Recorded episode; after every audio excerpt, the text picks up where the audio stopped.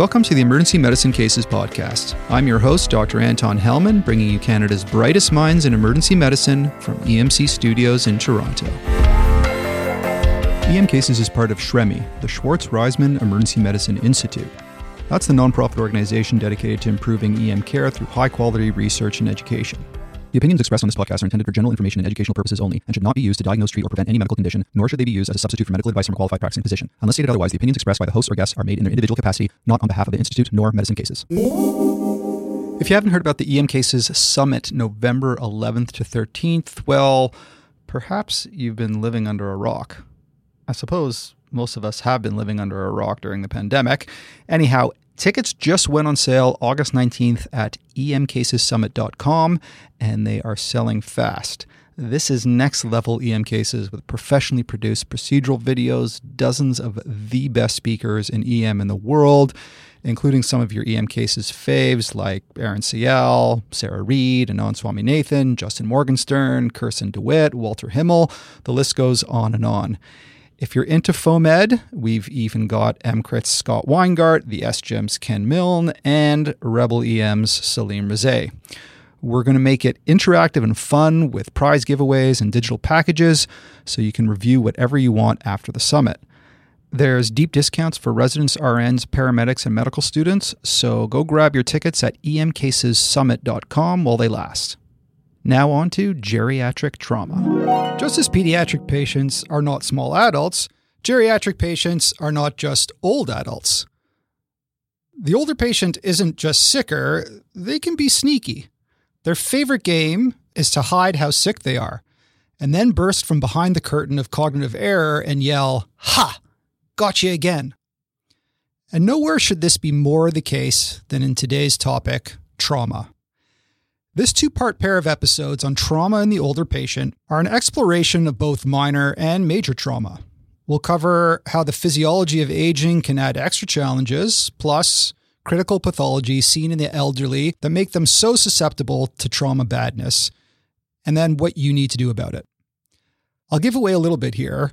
We way under triage older patients, both at the door of the ED and when it comes to transferring to a trauma center. More on that later. Our guest experts? Well, I'm delighted to welcome back Dr. Barbara Haas, who you might have heard on our massive hemorrhage protocols episode from Sunnybrook Health Sciences in Toronto, trauma team leader and surgeon with a special research interest in geriatric trauma. Welcome back, Dr. Haas. Very excited to be here to talk about my favorite topic. Awesome. And back on EM cases for, I believe, the third time, trauma team leader, intensivist, EM trained, Dr. Burke Tillman. Thanks so much for stepping in last minute, Dr. Tillman. I'm more than happy to pinch hit, and I hope I don't disappoint. I'm sure you won't. And new to EM cases, Dr. Camilla Wong, a geriatrician at St. Michael's Hospital in Toronto with a research interest and expertise in trauma in the older person. Welcome, Dr. Wong. Thanks for having me. All right. Now, despite the fact that the oldest old are the fastest growing population in North America, and that older patients with severe injuries represent at least 40% of all adults with severe injuries in our trauma system where we are. And older patients are more likely to experience trauma, like falls, and to have worse outcomes after trauma. I ask you, have you ever seen an imaging clinical decision rule applicable to people 93 years old? Me neither. So let's dive in. An 85 year old woman who lives with her husband in an apartment comes in via EMS after losing her balance while moving a chair and falling onto the hardwood floor. She was unable to get up by herself. Her triage vitals are a heart rate of 90, a blood pressure of 120 on 70, a respiratory rate of 22, oxygen saturation of 95% on room air, and she has a GCS of 15. She's triaged to the intermediate area of your ED, she complains of pain in the right leg and chest, as well as shoulder. She has a past medical history of mild dementia for about the past year, as well as atrial fibrillation. The only medication she takes is a DOAC for stroke prevention. So, Dr. Tillman, in the last EM Cases trauma episode, the first and last 15 minutes, we talked about the shock index and other predictors of badness. How should we assess the vital signs and shock index differently in the older patient who's suffered uh, some sort of trauma? I think there's a lot more you need to take into account when assessing the older adult. The shock index can still be useful in the sense that if it's elevated, that's really concerning. But there are many reasons why it may be falsely lower than you would expect to see in a younger patient. First of all, we need to remember that older adults are often prescribed medications that can interfere with their usual response to trauma or volume depletion. So they may never increase their heart rate. And seeing as the heart rate is the major part of the shock index, you're going to falsely lower that and therefore have a heart rate that is not higher than your systolic blood pressure, but only because they are unable to increase their heart rate due to, say, beta blockade. Similarly, they may not be able to mount the same tachycardic response as you would expect to see in a 19 or 20 year old traumatically injured patient. All that is to say is a positive shock index should be really worrisome, the fact that they're able to get that hypotensive or that tachycardic, but a negative shock index shouldn't be used as a rule out. Instead, you should consider the clinical picture. There's also age adjustment you can do, and you can look this up, and it'll be in the show notes, where you can multiply their heart rate by their age and then divide by the blood pressure. And if that's significantly elevated, or above 50, then that should also lead you to suspect shock. But I really think the more important idea is in an older adult who has been in a traumatic injury, you should suspect that they have significant injuries until you have ruled them out, as opposed to saying, you know what, their heart rate looks normal, their blood pressure looks normal, we're totally fine. Because these patients have lots of different reasons they can have increased injury severity for what seems like a fairly minor mechanism of injury. Beautifully put. Dr. Haas, Dr. Wong, any comments about uh, assessing vital signs in the trauma patient uh, who's older than, say, 55 years old?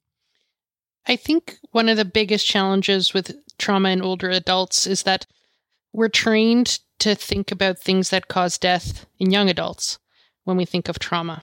We think of the main sort of stage to save a life being the emergency department in the first 10 minutes. And that's certainly true for your patients presenting with gunshot wounds or bad car crashes who are younger.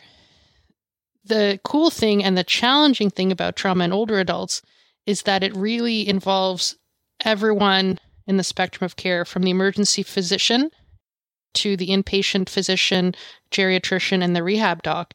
And while most younger adults, if you can get them through that first 24 hours, they're going to walk out of the hospital.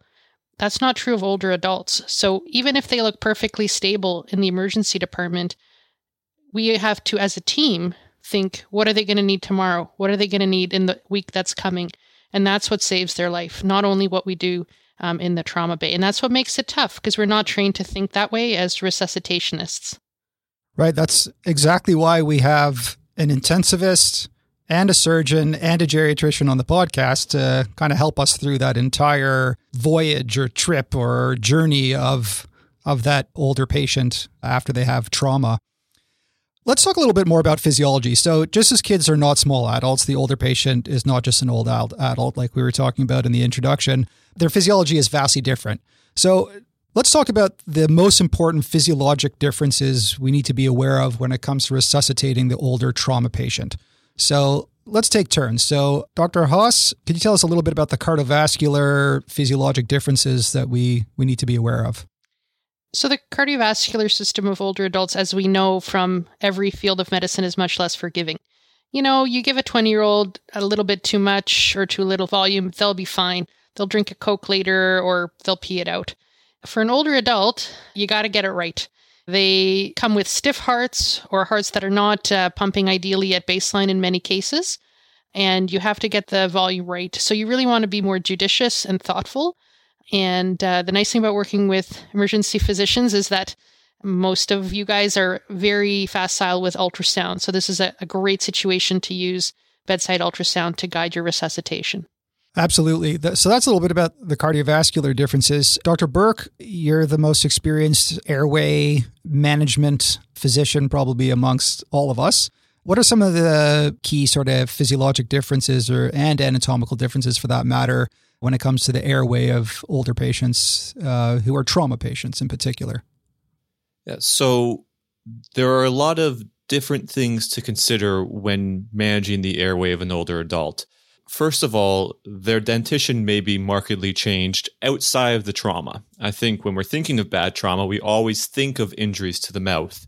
But in these situations, the patient may not have their own teeth. They may have dentures that should be in and aren't in, or are in and need to be out. And you have to remember that dentures provide a nice framework for the face if you're trying to provide bag mask valve ventilation. But at the same point in time, if you're going to stick a laryngoscope in there, the dentures move around and it makes life really challenging and takes what could be a simple airway and makes it very difficult. Likewise, there can be differences in how their mouth opens and closes. We know we develop arthritis over time, and your TMJ is just another joint. So there could be further complications in just getting into their mouth. And then as we work down, most of these patients are going to be in C collars. We probably underappreciate the risk to their C spine on some of what we think are lower velocity mechanisms of injuries. But if we're playing it safe, they're probably going to be in a C collar. That being said, if they are not in a C collar, there's still a high likelihood that the mobility of their neck is going to be less than you would expect for the patient due to arthritic changes over time and also the possibility of previous surgical or other procedures that limit neck mobility. Finally, the airway itself may look different. The epiglottis may be slightly changed if they've been a long term smoker. There can be lots of changes to what you're actually visualizing. So, all of these factors together should be considered when you're approaching these airways. And like any airway in a traumatically injured patient, these are considered difficult airways until proven otherwise, usually due to the presence of a C collar, but there's lots else to consider and treat it with respect. All right, so those are some of the anatomical and physiologic problems with the airway that you might encounter. Uh, we'll definitely talk more about C collars and talk about how to modify our RSI a little bit later in the podcast. Let's move on to the respiratory differences. Dr. Haas, what are the sort of respiratory things we need to be aware of in the older trauma patient, you know, who might have a rib fracture or a flail chest or a pneumothorax or a hemothorax, and that you need to intubate them for whatever reason? What are uh, the respiratory differences we need to think about? When I think about the respiratory differences in older adults, I divide that into sort of immediate in the trauma bay and then uh, in the hours in the emergency department. And and it's actually the latter that are really really key and that I hope to sort of drive home today when we talk about these issues. So, in the trauma bay or in your emergency department, if the patient comes in and is clearly in respiratory distress, there is some trickiness to intubating older adults. They have less reserve. Like their hearts, their lungs might be stiff. They may be coming in with pre existing lung pathology. So they may have less reserve and desaturate more quickly. So you really need to stay on top of that. The other issue is what you really want to think about as an emergency physician is that, you know, if you intubate a 20 year old for whatever reason, what we commonly see in our patient population, you intubate them for agitation they're fine. They'll get extubated the next day and maybe be unhappy, but they will get better. If you intubate a 90 year old, that might be a death sentence for that patient. So, what you really want to think about is do I actually really need to intubate this patient? That is not to say that if they're desatting or splinting or look awful, that you should intubate them, but those things we commonly do for some reason in the trauma bay, like intubate for agitation, really shouldn't happen in an older adult. You really want to be much more judicious about your sedation and try to get them calm, both pharmacologically and just with reassurance. I mean, it's scary to be in there. And those patients who don't need intubation for pulmonary reasons or GCS, you really want to try to avoid intubating them. That's really important. That is a great point. I mean, there are some emergency physicians out there that are uh, how shall I say this? Cowgirls or cowboys. I think that's the politically correct way of saying cow it. Cow people? Um, no. cow people are cow people, you know, and they're ready to intubate anyone who may need to be intubated. So that that's a great point that remember that intubating a 90 year old carries with it some serious morbidity. So you really have to weigh the pros and cons of intubation carefully. Let's move on to the neurologic differences. So, Dr. Wong, what do we have to think about in terms of neurologic differences for the patient who's coming in after trauma, who's, say, 85 years old? Yeah, so what we know with you know changes with aging, if we were to do brain imaging on older adults, invariably most of them will have some degree of cerebral atrophy. And so this means that there's a lot of real estate where blood can hide. And what that means is that the there is a delay in the presentation in terms of decreased level of consciousness or the manifestation of neurologic signs. So a GCS of 15 should not necessarily be reassurance. And you really have to keep in mind that there is often a delay in the neurologic uh, changes because of the anatomic changes that happen with aging. I think the other consideration is that a lot of older adults are also on antiplatelet agents and anticoagulants that can affect their uh, neurologic presentation as well. Absolutely. Um, and Dr. Wong, anything else we need to be aware of in the older patient uh, who comes in in trauma in terms of their basic physiology? Yeah, I mean, so what would normally be, you know, a low impact trauma, if there's such a thing, the injuries may be quite disproportionate in the older adult in terms of musculoskeletal injury. And specifically, this is because as we age, we have a decline in bone quality and bone density. So, for the same mechanism of trauma, for the same sort of severity or impact, the older adult is more likely to sustain fractures. I would just add to that, uh, you know, some of the clinical decisions rules we have around imaging for certain mechanisms, like you have to be going 60 kilometers an hour to get this injury or that injury and I'm not making this up, those were actually done by in the 50s. They would throw cadavers out of windows in labs to figure out how fast a body needs to hit something to be injured. These were like young people. Uh, and I know it sounds gruesome, but I want to tell that gruesome story to really cement in people's minds that when we think of an injury pattern with a velocity or a height, that's for young adults. And that is literally out the window uh, for older adults. Um, and it's very important to remember that. Totally. I want to talk a little bit about uh, triaging the older trauma patient. I understand that older patients who've suffered trauma do much better at high volume trauma centers like where you work, Dr. Haas and Dr. Burke, and that unfortunately, older patients are under triaged to trauma centers, leading to bad outcomes. So, Dr. Haas, what do you think the criteria for trauma team activation should be for the older patient? So, say at Sunnybrook, if you're the emerge doc, you have to decide when to activate the trauma team. Or if you work in a community hospital, which most of our, most of our listeners do, you have to decide when to get on the phone and transfer the patient out. Should those criteria for transferring to a trauma center or activating the trauma team, should those be any different than the general recommendations of, you know, the usual hemodynamic instability to system involvement, etc. So the answer to that is 100% they should be different. And this is the part of the podcast where I will bore your listeners with some ner- nerdy numbers. So Dr. Tillman and I uh, and Dr. Wong have, have looked at these data for the past 10 years in Ontario. Over two thirds of older adults in Ontario who have a severe injury go to a non trauma center from the field. So the paramedics take them to a non trauma center.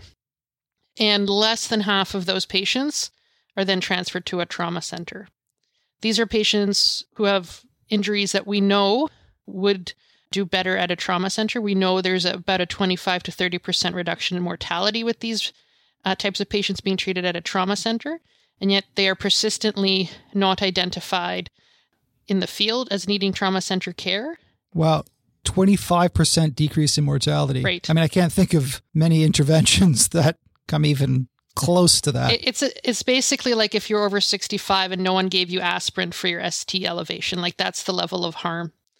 And then this is where you know, I'm excited and Dr. Wong's excited to be on the show today because the emergency physicians play the key role, right? they are faced with this really tough decision to transfer or not, and they face many, many barriers in doing the right thing. And so part of why we're here is to say, you know, we know you face barriers.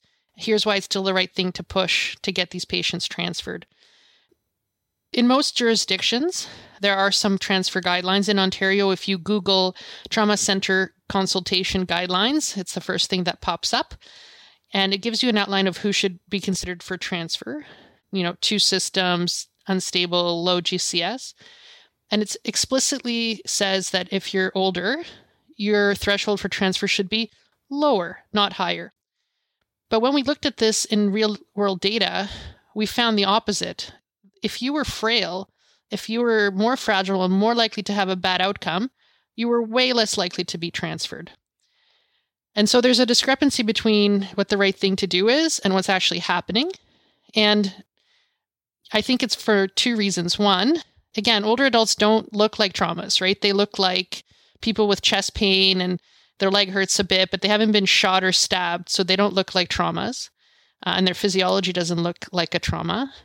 And two, certainly at trauma centers, and I've learned this by talking to my colleagues at non academic hospitals, uh, sometimes there's not a lot of excitement to take these patients. Uh, emerge docs get a lot of pushback. Oh, it's not operative, this and that and the other. Wouldn't they rather stay home? Wouldn't they rather be at the hospital with their cardiologist? The truth is, when we asked older adults, and we've done this, would you rather live and be farther away from home or uh, have a worse recovery and stay close to home? They basically say, Are you idiots? Of course, we want to have a good recovery. Patients want to be transferred. And we know that that's only possible if those that are at highest risk of a bad outcome, so older adults, particularly frail adults, are transferred. And it's okay to push and it's okay to say, listen, the transfer guidelines say we should have a lower threshold, and this patient has an ISS over 15 or has a severe injury, they need to go. And I think that to me is the most important thing that I want to talk about today because we know there's a problem, and Emerge docs all over Canada, in the US, are facing these conversations, and, and we need to be supported in, in making the right decisions. All right, so that was really interesting in terms of the reasons why they sometimes get pushed back and how the patients look a little bit different than a young patient who's gotten into a huge car accident or had a stabbing. What do you think are the solutions to this problem? So I think a recognition that it's a problem is the first step. I think that people really don't realize the benefit of trauma centric care. You know, they figure if they don't need an operation in the first two hours, they don't need massive blood transfusion, there's no benefit. Uh, that's just not true. Trauma centers don't improve outcomes just because there are surgeons there and ICU docs there and emergency physicians there. They improve outcomes both from a mortality and from a functional perspective because they have the right multidisciplinary team, including a geriatrician. Uh, they have the right PT, they have the right OT, they have good relationships with rehab, and they are hopeful for those patients and they get them to rehab. So you have to think about that 25% mortality benefit for all of your trauma patients, not just the ones who need immediate care. And to help yourself overcome this heuristic of what a what a trauma patient looks like, just be very objective about it. Does this patient have severe injuries?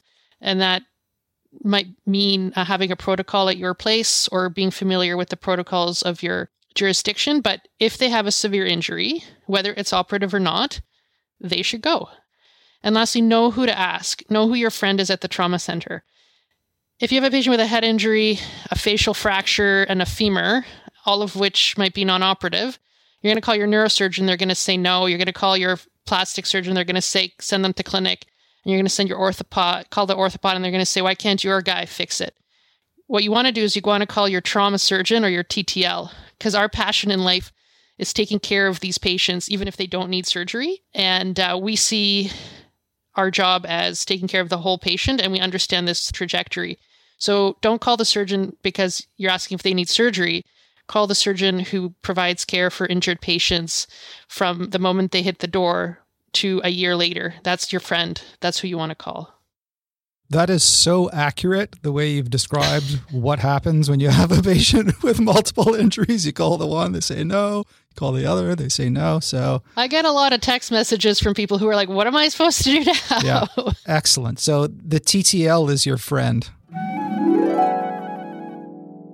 Just to add to the literature beyond what, you know, Barbara's group has done in terms of studying the problem of under triage in Ontario, I mean, there are other studies in North America. I think the largest one was probably a retrospective study of over like 260,000 patients, and I can add the the reference later on.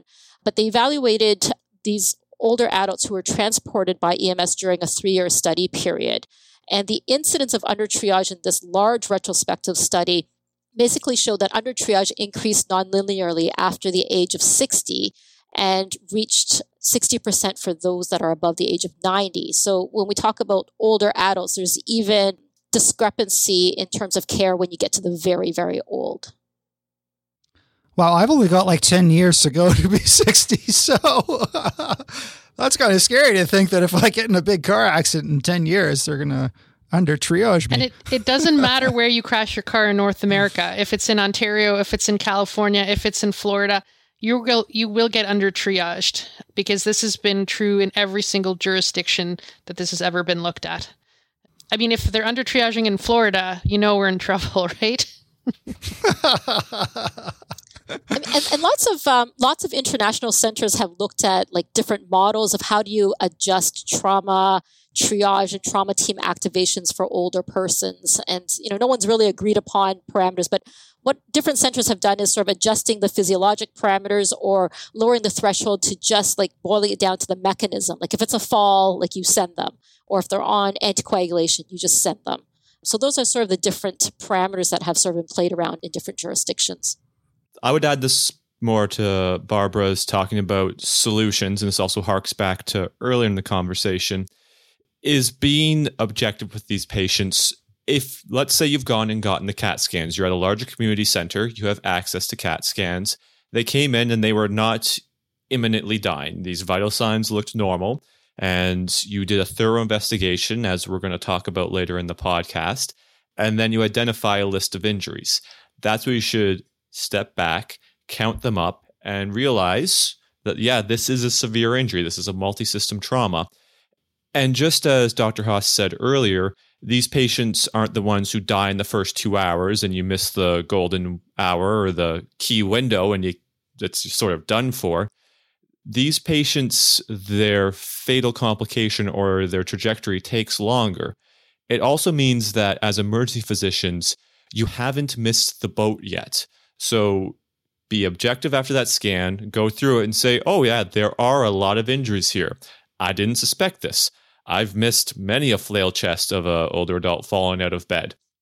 But that doesn't mean that you don't have another chance to then call your trauma team leader. It makes my job really easy if you call me and you say, These are the injuries. I'm like, Perfect. I know how to treat those and I know I need to treat them. Send them on down. So I like to use in any patient with a traumatic mechanism who you've imaged, use that image review period as a time to count it up because that gives you an objective step back to say, oh, their vitals looked fine, but this seems like a lot. And you can sort of take that as a crystallizing moment to make the call. And just as Dr. Haas said, just as I think most of us experience working emerge in the community, you do want to contact the service that takes care of multi system injured patients because even if each injury is non operative, these services will help. Whereas when you have a service focused on the operative repair of one region, this might not be their jam. And importantly, just because somebody says no to you doesn't mean you were wrong. It's like when I tell my residents if you call the staff and you're worried and the staff's a jerk to you and it's like, why are you calling me? doesn't make you wrong. If you're an emerge doc and you call and the patient has a subdural, uh, a broken wrist, a broken pelvis, and four broken ribs, and someone says to you, well, medicine can manage that at your place. You were right. You were right. That patient needed to come and uh, don't, you know, don't let it get you down. You did the right thing and make that call the next time. People don't know everything about trauma in the elderly, even at trauma centers. So you, you might not get the answer you wish for, but know that you're doing the right thing. Yeah, so this really signifies a major paradigm shift in trauma care because, as you've pointed out, the right treatment for these patients just is not happening often enough. I want to move on to talk about injury patterns. There's the typical injury pattern, say, you know, of someone falling off a bicycle and they got the handlebar pattern. There's typical pattern in younger adults. What injury patterns in particular should we be looking for in older patients compared to younger trauma patients? So it depends on the mechanism, it depends on the age, and most importantly, depends on your level of suspicion. uh, every new older adult surprises me at how good they are at hiding how sick they are. Um, so for falls, you really obviously we're always worried about the head. For an older adult, even a same level fall can result in significant spinal injuries. It's sadly common how often we see someone with pre-existing uh, spinal stenosis convert to a cord injury you would pick that up right away but just to say they can easily get uh, spinal fractures and even trivial pelvic fractures in an older adult particularly an older adult who's anticoagulated or on antiplatelet therapy can quickly lead to a, a massive bleed um, requiring transfusions and angio i'd like to pop in just quickly there as an anecdote to sort of help drive home what dr haas has said so I've worked in many small emergency departments, like the five bed, no x ray after 5 p.m. emergency departments I'm sure many of you work in. And I still remember a 90 year old male who walked in four days after falling while shoveling, comparing of throat pain. He said his throat was just sore. It started after he fell into a snowbank.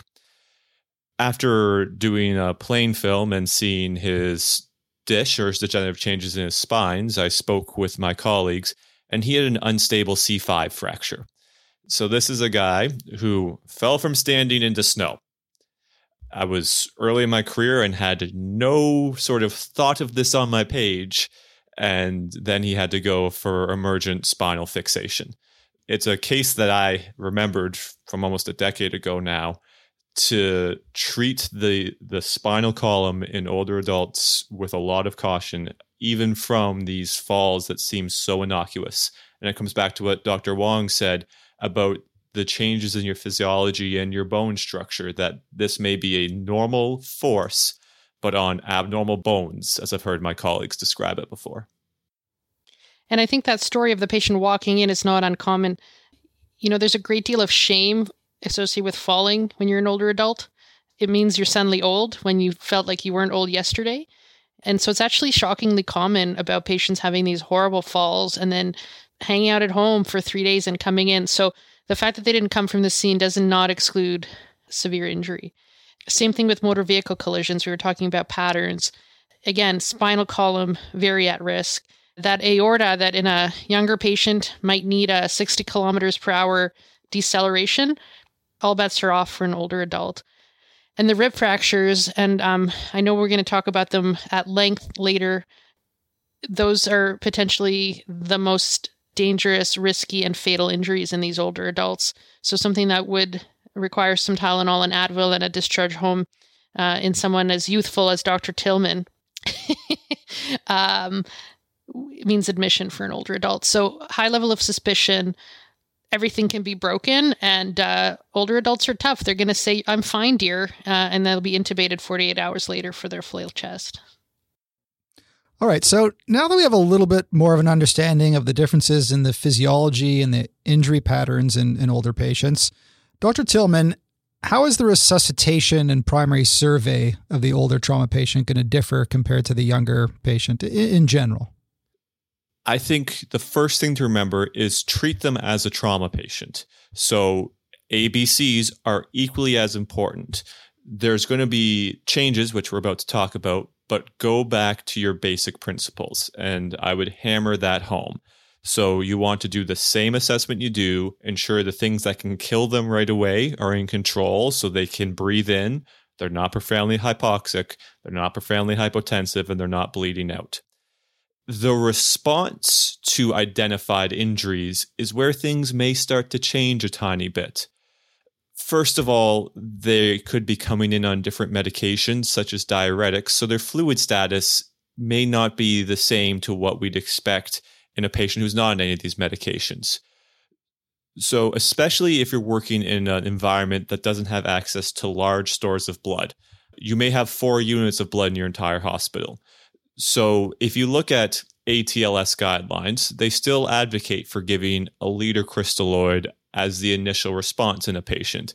And in an older adult who may be hypovolemic from not just bleeding, I think it makes complete sense to start with a small fluid bolus. You're, of course, going to have to try and decide what the correct small fluid bolus is, as was talked about earlier with the differences in physiologic reserve. But in the sicker older adult, I'm completely comfortable with starting with a half liter, so 500 cc's of a crystalloid. That's actually quite a bit different than the the younger patients because as we talked about in our previous episodes in the resuscitation of the trauma patient, we generally want to give no crystalloid at all in the 20 year old who comes in after a car accident. So that's that's really quite different. So and I think that's an important point because it's been kind of drilled into our heads not to give crystalloid for trauma patients and you know most older patients at baseline are a bit volume depleted, and there might be other reasons why they're volume depleted. So I think it's just uh, important to recognize that it's okay to give, you know, 250 or, or 500 cc's of a crystalloid up front. Yep. I think that's very important to be clear about. Of course, if they come in and they you can see them actively arterially bleeding, then that's the problem. Give them blood. Like don't don't ignore the clear obvious bleeding.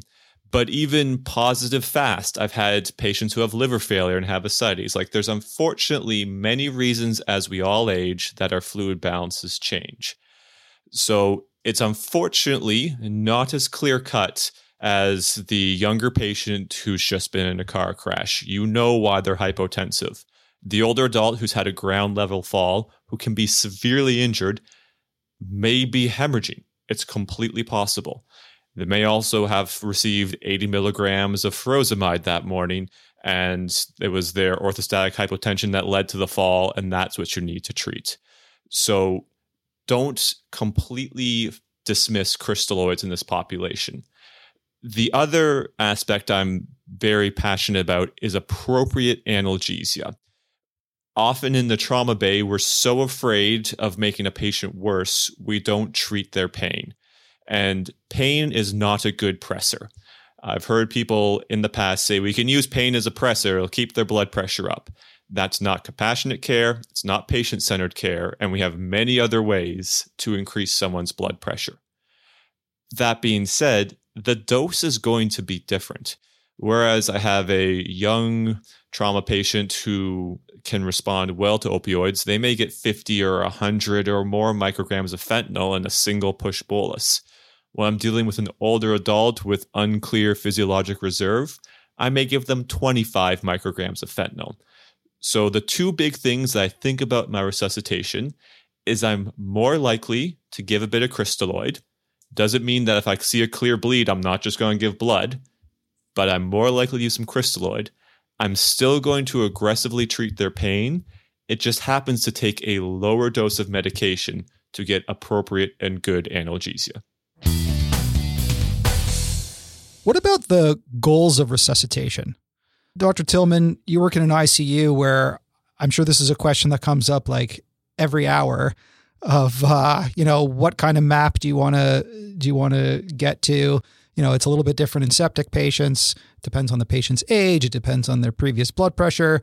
Any tips in terms of uh, what our goals of resuscitation are in terms of how we know when the older trauma patient is perfusing their organs properly?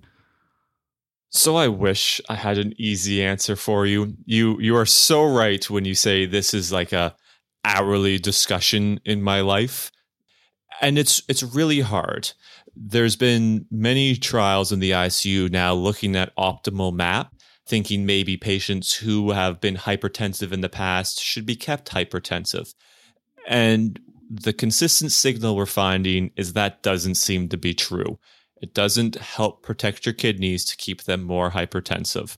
So, as far as a specific number, I think you're probably going to be okay working with the same map, so a 60 to 65, in a patient without a severe traumatic brain injury. When you're dealing with a traumatic brain injury, you're trying to have a cerebral perfusion pressure between 60 to 70. And the ballpark estimate for someone who's unconscious with a brain injury is their intracranial pressure is 20 or above. So to get a CPP of 60 to 70, you need a map of 80. So that's sort of the one number I can say in a severe traumatic brain injury. Try and get the map above 80. As to how else can you tell if you are appropriately resuscitating the patient, there was a great trial in septic patient that used capillary refill and showed that it seemed to perform similar to following people's lactate, but it's much easier to get. So that's one skill that we can all do, and I would advocate using. I'm actually a big fan of feeling patients' skin for their temperature because it's helpful both in distinguishing distributive shock versus hemorrhagic shock. But you can also start to get an idea of their peripheral perfusion. So that's one of the big things I would use. Aside from that, most trauma patients who are severely injured are going to have a urinary catheter inserted during their trauma. So you can follow their urine output, realizing though that if they have underlying renal disease or other renal dysfunction, this may not be the most reliable tool, but more if I'm in a bad trauma and the patient's making pee, I'm happy. It's not so much, oh, they're making 0.5 cc's per kilo per hour, because if I'm in a bad trauma and I have more than an hour to watch them pee, I am unhappy because why are they still in the emergency department for an hour? So it's the presence of pee that's not just the initial bit of pee makes me happy. And then, as Dr. Haas brought up, you can use point of care ultrasound to help. And all of these factors, so their skin temperature, their capillary refill, their mean arterial pressure and seeing both what their left ventricle is doing, what their IVC looks like, if they have B lines across their chest, you can put that all together. It's just a shame that there's not a magic number, but that's really what it comes down to. And it again highlights the challenge that is taking care of an older adult who is critically ill, and trauma patients are critically ill patients. But any older adult because of the changes in physiology, is going to be harder to treat, especially because when you read our textbooks and our studies, so many of this focuses on younger, usually male patients, that what's been grilled into us may not be what this patient looks like or needs. We talked about that capillary refill study on a previous EM Cases episode. And for general emergency physicians, we're used to looking at cap refill in kids. I mean, I can't remember the last time I looked at cap refill in an adult, but that's a good reminder that cap refill can actually be very useful uh, in a shocky adult patient. Let's talk about airway. We had touched upon airway when we talked about the physiologic and anatomical differences earlier, but I want to talk about how you're going to modify your RSI in the older trauma patient. Dr. Tillman, what do we need to do differently when it comes to an 85 year old trauma patient who needs plastic in their trachea for whatever reason? I think the first part of this is ensure a that they need the to be intubated and b ensure it's consistent with their goals of care. But let's assume that we have made those two decisions. The first part is how you're going to pre-oxygenate them. This is where we're going to get back to the idea of dentures. Dentures provide a scaffold for the face. It can be very helpful if you're trying to beg, mask, ventilate someone to keep their dentures in during the ventilation part, allows you to get a better seal. And you also want to remember that they may have less physiologic reserve and they may desaturate faster due to underlying lung disease. What that means is if I have the time, I really want to get this patient as well pre-oxygenated as possible when making the switch, we'll talk about drugs after, but when making the mechanical switch from bag valve masking a patient to then putting the tube in, the dentures are now your enemy. So they were your friend and they have turned on you. And it is very mean of them. So as you take the bag valve mask off and maybe the oral airway out, pop those dentures out as well. And I usually do a good finger sweep. Think back to your basic life support when you were doing your lifeguarding or your whatever training you did many years ago, because dentures are look really good these days, and you might not realize they have dentures when you first look in their mouth. You may think this person has great teeth. So try and get them out. I've already this month, I've seen someone intubated with their dentures in. So just do a quick sweep to check because they can trick you. The next part of the airway before we talk about drugs is how you position them. These people usually are going to be in a C collar. I find it easier to intubate a patient in a C collar using a hyperacute video scope. So where I work, that's a glide scope. The reason being, when they're in a C collar, you can't ramp them up. You can't get the ear to sternal notch line. I find that just makes life easier. Understand when you use a hyperacute blade, though, it's going to change your intubating technique and make sure it's something you're familiar with if you're going to try and do that. If you're not familiar with video, I would use another adjunct for getting to an anterior airway. For me, that's a bougie. So assume in trauma, the airway is going to be anterior.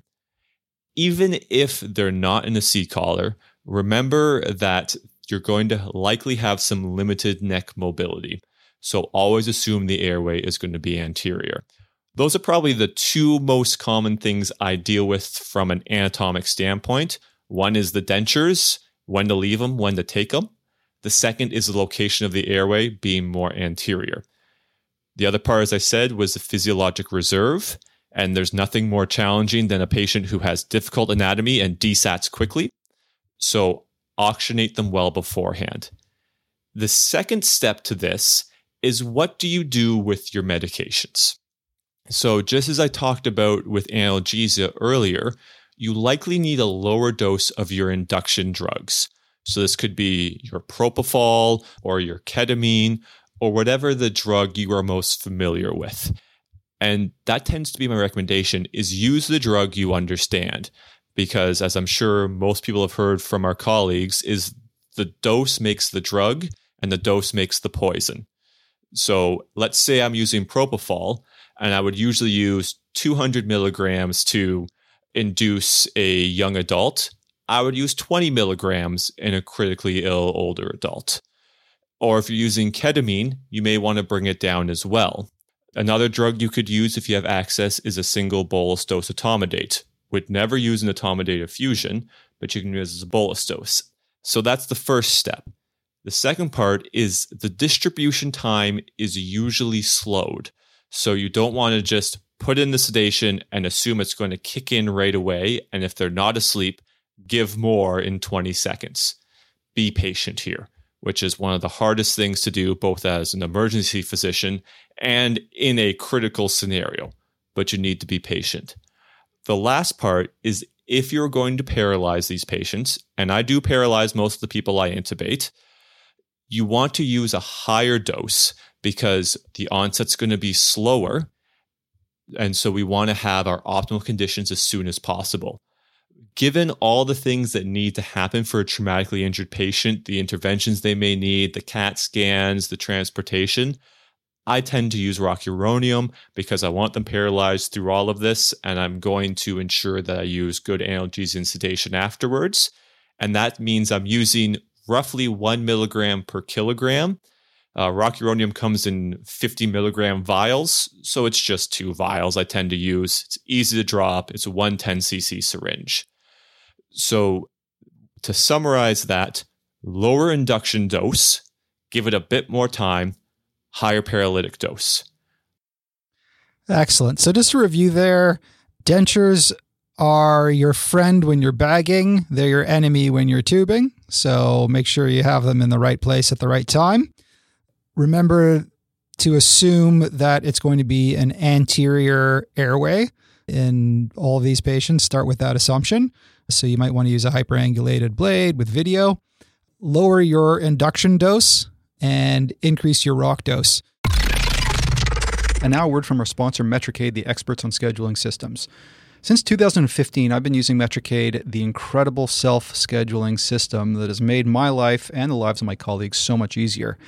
Metricaid can really help minimize the drawbacks of shift work we all know so well by not only ensuring equitable distribution of shifts, but also integrating circadian rhythm friendly recovery time into their algorithms.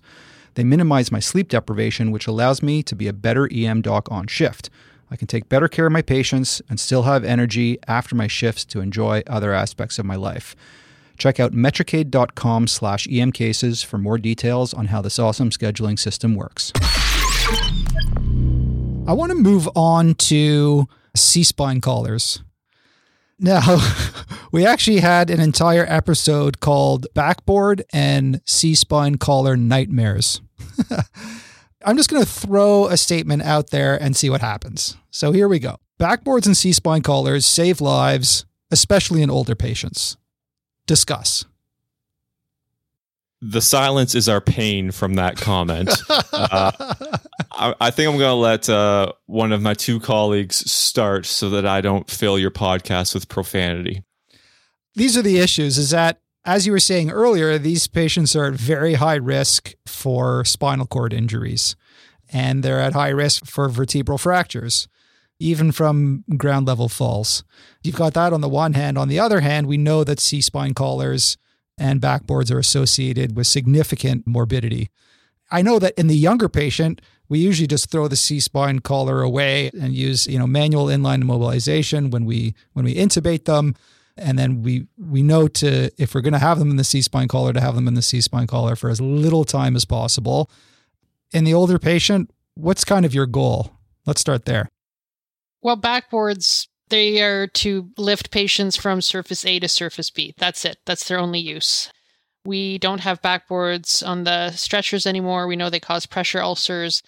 The only reason you need a backboard is to set up a buffet or to transfer a patient from one bed to another. Okay, so the, backboard that, that that's the that's the easy one. What about the C spine collar? I think we kind of make a false dichotomy with the C spine collar where we say you either use it or you're not, and then people get very excited and call you names depending on what side you take. It's often associated with subspecialty. Uh, are you a spine surgeon or are you a emergency room physician? The truth is, the goal should be to clear the spine quickly, but to be suspicious, right? So the issue isn't whip the collar off, throw it on the floor, and jump on it in victory. It is to have a protocol to get your patient scanned and cleared quickly. That's the goal. So it's it's not about using collars or not. It's about getting patients out of the collar quickly and what you need to have in place to make that happen. So your 20 year old with appendicitis, they can wait for their scan so you can clear the 80 year old in a C spine collar. You know, it's about prioritizing what we consider important.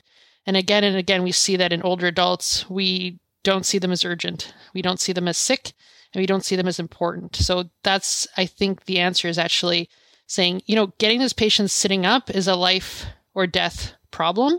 We need to get the spine cleared in the next hour and get them to the scanner. It's not about just letting them sit with nothing. It's about saying, we need to safely get them sitting. What do I need to do to get that to happen? Because what happens after they leave the emergency department and arrive on the trauma ward is that people like Dr. Haas and I look after the patients and the issue with older adults who are in C-spine collars, I mean, this sets them up for, you know, developing pressure ulcers, pneumonia, respiratory failure like dysphagia, delirium, all sorts of complications with prolonged cervical immobilization. So just to hit home the point, it's not C-spine or no C-spine collar. It is developing processes in place so that we can quickly evaluate whether or not the C-spine collar is still warranted. All right. And that's another challenge in older patients, which we'll get to, is clearing the C spine, especially in the patient who has a history of dementia. But we'll get to that in a little bit. Next up is the workup. So, say you've got an older patient with normal vitals, the mechanism of injury is not too worrisome, but you suspect multiple injuries nonetheless. We usually draw a lactate and a blood gas for a base deficit to help prognosticate and uncover any occult bleeding in our sick polytrauma patients. Dr. Tillman, does a serum lactate or base deficit help you in the older patient trying to figure out if this patient has occult shock from a bleed somewhere? You know, which patients should we be ordering a lactate and base deficit on? What evidence shows us is significantly elevated lactates or abnormal base deficits are associated with increased mortality. And when you think abnormal base deficit, that means more negative, which is really complicated to think of because that means the lower number is worse, but minus 10 is a lower number than minus 6. So I just say if the absolute number is high, that's a problem. The cutoff that you may see varies between a base deficit of minus 4 to a base deficit of minus 6. Once they get below those values, you should be really worried about that patient because they have a significantly elevated risk of death, not just of having bad injuries, but dying from those injuries. So it's very helpful. It can help you sort of triage these patients in your mind and identify those people with occult shock, where you're not seeing the super low blood pressure, the super high heart rate for the myriad of reasons we described earlier, but you'll still recognize base deficit minus eight, really sick. I need to do something for this patient now. So that's a little bit about the blood work. Let's talk a bit about imaging. So, in many trauma centers in the US, they pan scan pretty much all the polytrauma patients. And I think we're maybe a bit more selective in Canada, but we still do quite a lot of pan scanning, even, even in young patients. And I suppose occult injuries are even more common in older patients, and radiation is less of a concern. That being said, Dr. Haas, which older patients should we be considering a pan scan on in the ED? Or maybe the question should be which patients do not need a pan scan? In my mind, there's sort of three groups. There's the people who don't need CT scans, and we definitely see lots of those. They're the people who we're going to do everything on, and that's anyone who's getting a scan of the chest, abdomen, or pelvis. Once you've picked one of the big boxes, do the whole thing. If you're going to scan their spines, get their chest as well. The hardest group is the patient who you've said, I need to scan their head. It's the person who fails the CT head rule, but's the soft fail. You're not entirely sure. At the very least, in that patient, I'm probably doing their head and their C spine. But making the jump from head and C spine to chest, abdo, pelvis is challenging. It's both challenging as a clinical decision, given the amount of people's whose head we scan, and it's challenging from a resource decision, especially when you're not in a trauma center. Because I've I've had these conversations. I know these conversations when I'm moving from a head and a neck to the rest of their body. And how do you make this decision is difficult. I think you have to think about why am I scanning their head? If this is someone who fell directly on their head and didn't hit the rest of their body, okay, make sure they didn't catch their ribs off the dresser as they went down and all the other things. So I look for any signs of trauma on the rest of their body, any pain on the rest of the body. But there is going to be a fairly substantial group of patients who you're just going to do head and C spine. And if those are completely negative and you have no injuries, no pain elsewhere, I think it makes sense to get your standard rest your trauma workup being a chest x ray and a pelvis x ray. If they have bruisings anywhere else, if they tell you they hit the dresser on the way down, if a witness says they hit other things on the way down, or you find an injury in one of those two, then the rest of them needs to get scanned. And those are sort of the three groups I put them into. But I find it really hard to identify an older adult who needs their head scanned and not their C spine. That basically comes as a package for me these days. I used to sort of separate the two out if you were ambulatory and had no neck pain. But given how fragile the neck can be as you get older, and given the fact they're already going to the scanner, it's a package deal for me now. I want to dig a little bit deeper into the C spine injury workup for the ground level fall older patient. Now, older patients, as we've been talking about, are more likely to fracture their C spine in even the most minor of traumas, and in particular, high cervical fractures like type 2 odontoids, central cord syndromes. They're more frequent in the elderly too, and these are obviously serious injuries. Now, the Canadian C spine rules don't apply to patients over the age of 65, but the Nexus criteria did include about 3,000 older patients. A subgroup analysis of, of these older patients in the Nexus study did show a 100% sensitivity for clinically significant C spine injuries. We know the problems with subgroup analyses that we've talked about before on Journal Jam, etc. And this hasn't even been validated, this subgroup analysis. So, again, Dr. Tillman, how do you decide who needs C spine imaging? So if you think the patient needs a CT head, you're going to throw a C spine CT as well. But let's say you don't see any obvious signs of head trauma. When are you going to image their C spine?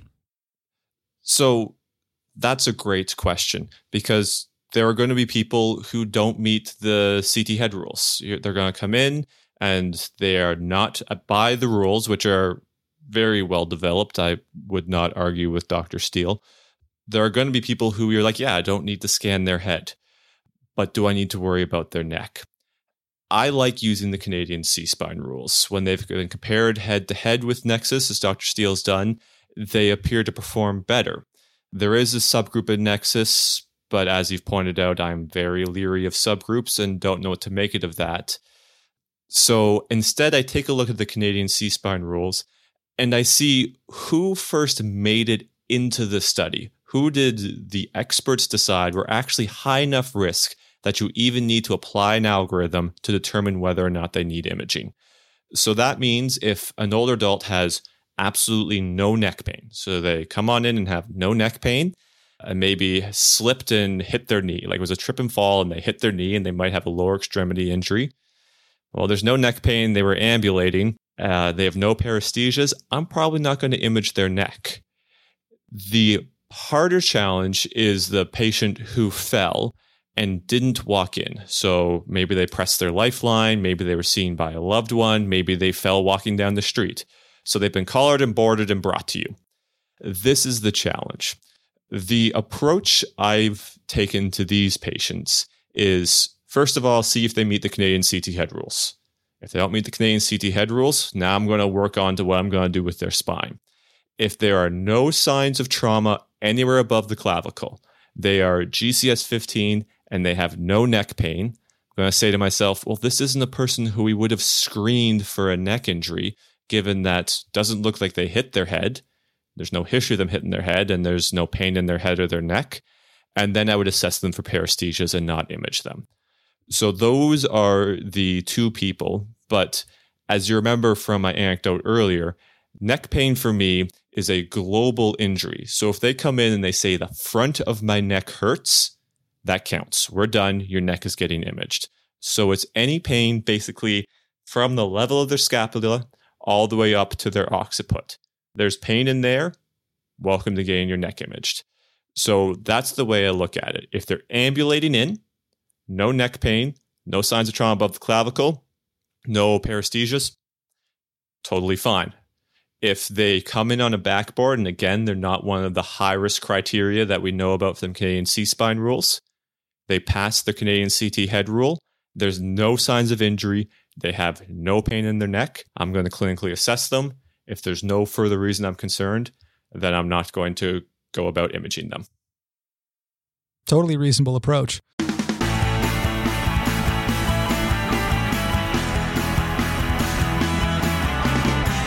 Earlier, we had mentioned that we're going to talk about clearing the C spine and that our goal is to clear the C spine as early as we possibly can. Let's say our patient with minor cognitive impairment has a normal CT C spine. We still haven't actually cleared the C spine. Let's go backwards and ask Dr. Wong, why is the delayed clearing of the C spine a geriatrician's nightmare? So we know that um, the issue with the C-spine collar is that it puts older adults at higher risk for developing pressure ulcers. So older adults are usually, you know, their their skin is more friable. They may have low weight, and those in of itself predispose them to developing pressure ulcers. And then that, on top of the immobilization, really adds to that risk. The other issue is, of course, the C-spine collar puts them at higher risk for developing aspiration pneumonia. And if you can imagine yourself in a collar, you know, you're sort of relatively immobilized in the sense that all you can do is look straight up at the ceiling and you really can't hear because the collar is kind of obstructing your ears a little bit. And so we know older adults are really dependent on sort of visual and auditory cues to know where they are, to understand, you know, their surroundings. And so that C-spine collar is just yet another additive sort of iatrogenic thing that we do to people to really escalate that risk of delirium. I mean, the point isn't that whether or not someone should have a collar or not. Really, the point is, you know, can we develop processes where we can expedite that decision about whether or not someone needs a collar in a timely manner so that those that can eventually get their C spines cleared, that's done as quickly as possible. They're also very uncomfortable, right? So this invariably leads to older adults, you know, who may be developing delirium. They're trying to pull off the collar And then people interpret that as agitation. And next thing you know, they're in restraints and, you know, they're given sedation. And we just go down that rabbit hole of all these iatrogenic, terrible things that we do to older adults. That then leads us into how do we actually clear the C spine of an 85 year old who, say, has a history of dementia? Dr. Tillman, any uh, magic bullets there? First of all, dementia is a broad spectrum. And there are many people who have a history of dementia and are quite able to provide a good history and physical exam. So don't just take dementia on the chart as a reason to say, well, we just have to do something else. Make sure that you have a good assessment on the patient, you've optimized their condition. A lack of hearing aids is a common reason to call someone a history of dementia. Of course, there is a proportion of patients who you can't get a good, reliable clinical exam, be it dementia or if you've intubated them. And these patients are really challenging. So there is now an EAST practice guideline that says with a high quality CT scan read by an experienced radiologist looking at spines, if it is completely normal, you can clear it. The key there is it has to be normal. And as we know, as you age through life, you wear and tear on your bones. And so it's far less common to be 65 and have a completely normal C spine. So what's going to happen is you'll have a CT scan that may say no obvious fracture, has this osteophyte, has this degeneration, dot, dot, dot, dot, dot, dot, dot. And those are the patients who, if I cannot clinically assess, I wouldn't rely on the CAT scan alone to clear them. So Steps one are have good imaging. If the imaging is clear, read by an expert in it, and is completely normal, that's where I'd say that's where we're starting to look at clearing them without further clinical or radiographic exams. In the large bulk of the patient who is altered from their dementia or something else, they're going to have an abnormal CT scan. This is where you're going to need advanced imaging to truly clear it. And for us, that means an MRI. And exactly how often does this change management? Hard to know, but it can be up to 6% of the time. And the real problem is when this changes management or when this is missed, the complications are catastrophic. It's not sort of where you can wait and watch and see what happens. If someone's C spine slips and takes out their cord, then you are quadriplegic. This is where I would get an MRI. Clearly, even harder in the patient with a history of dementia, where you want them to lie flat in an MRI machine for 45 minutes to an hour while the thing is making incredibly loud and obnoxious noises. And so, a good plan on how you're going to clear these spines and how you're going to manage these patients. And often, this is going to be a discussion either with the trauma service if you're at a trauma center, or if you're trying to do this in a community setting because you've some reason admitted someone with a C collar to a community hospital, then you're probably going to want to talk with an anesthesiologist or someone who is capable of doing advanced procedural sedation, or you're going to be controlling this airway again with all the inherent risks. So it is it's quite challenging. There's a lot of factors to work around taking this back to what does this mean to me as an emergency physician? Well, if I have a patient I can't examine and the CT is not completely normal on their C spine, they need further workup.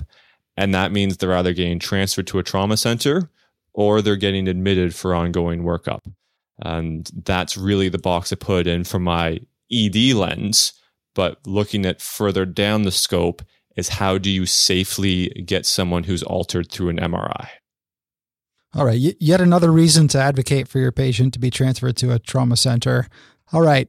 I want to talk a little bit about patients who are taking blood thinners.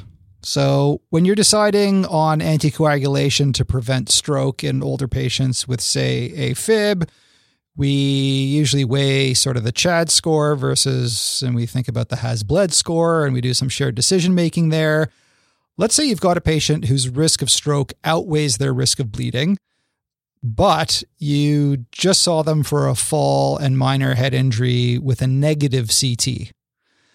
Dr. Wong, How do you go about deciding whether or not to stop the anticoagulant in that situation? Or for the situation for someone who's, say, taking ASA for secondary prevention of MI?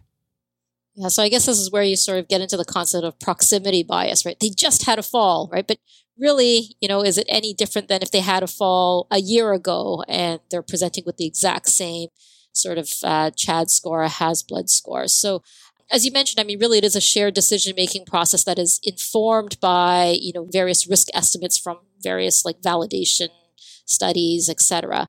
But it, this is also where you want to make sure that you understand what health states matter to the patient themselves.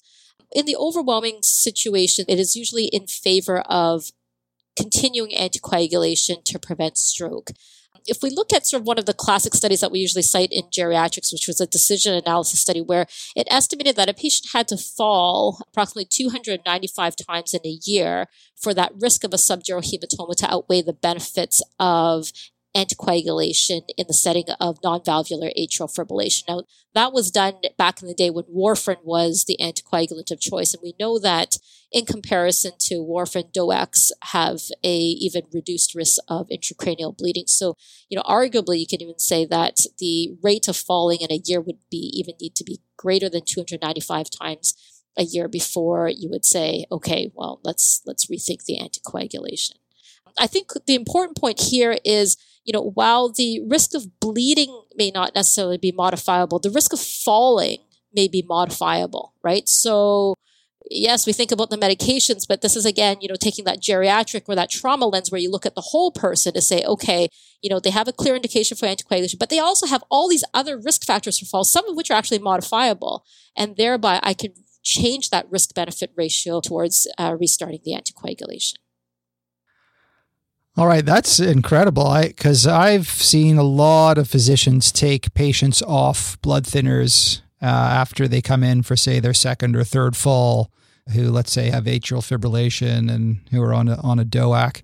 So that's very informative for sure.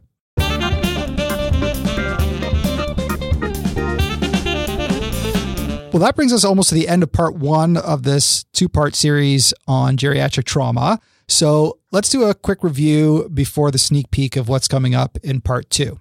So, for identifying occult shock, you can look at the age adjusted shock index, that may help. And really, any change in the vital signs should be taken very seriously to take into account whether the patient might be on cardiac meds like beta blockers, etc. Remember all those physiologic and anatomic challenges uh, the narrow fluid balance window, the stiff neck and lungs, osteoporosis, etc. Make sure to lower your analgesic and induction doses, but don't underdose either of those. Uh, patients who are older also have pain and uh, they should be treated for their pain. For fluids, it's not the end of the world if you give a bit of crystalloid because many of these patients are volume depleted before their injury even happened.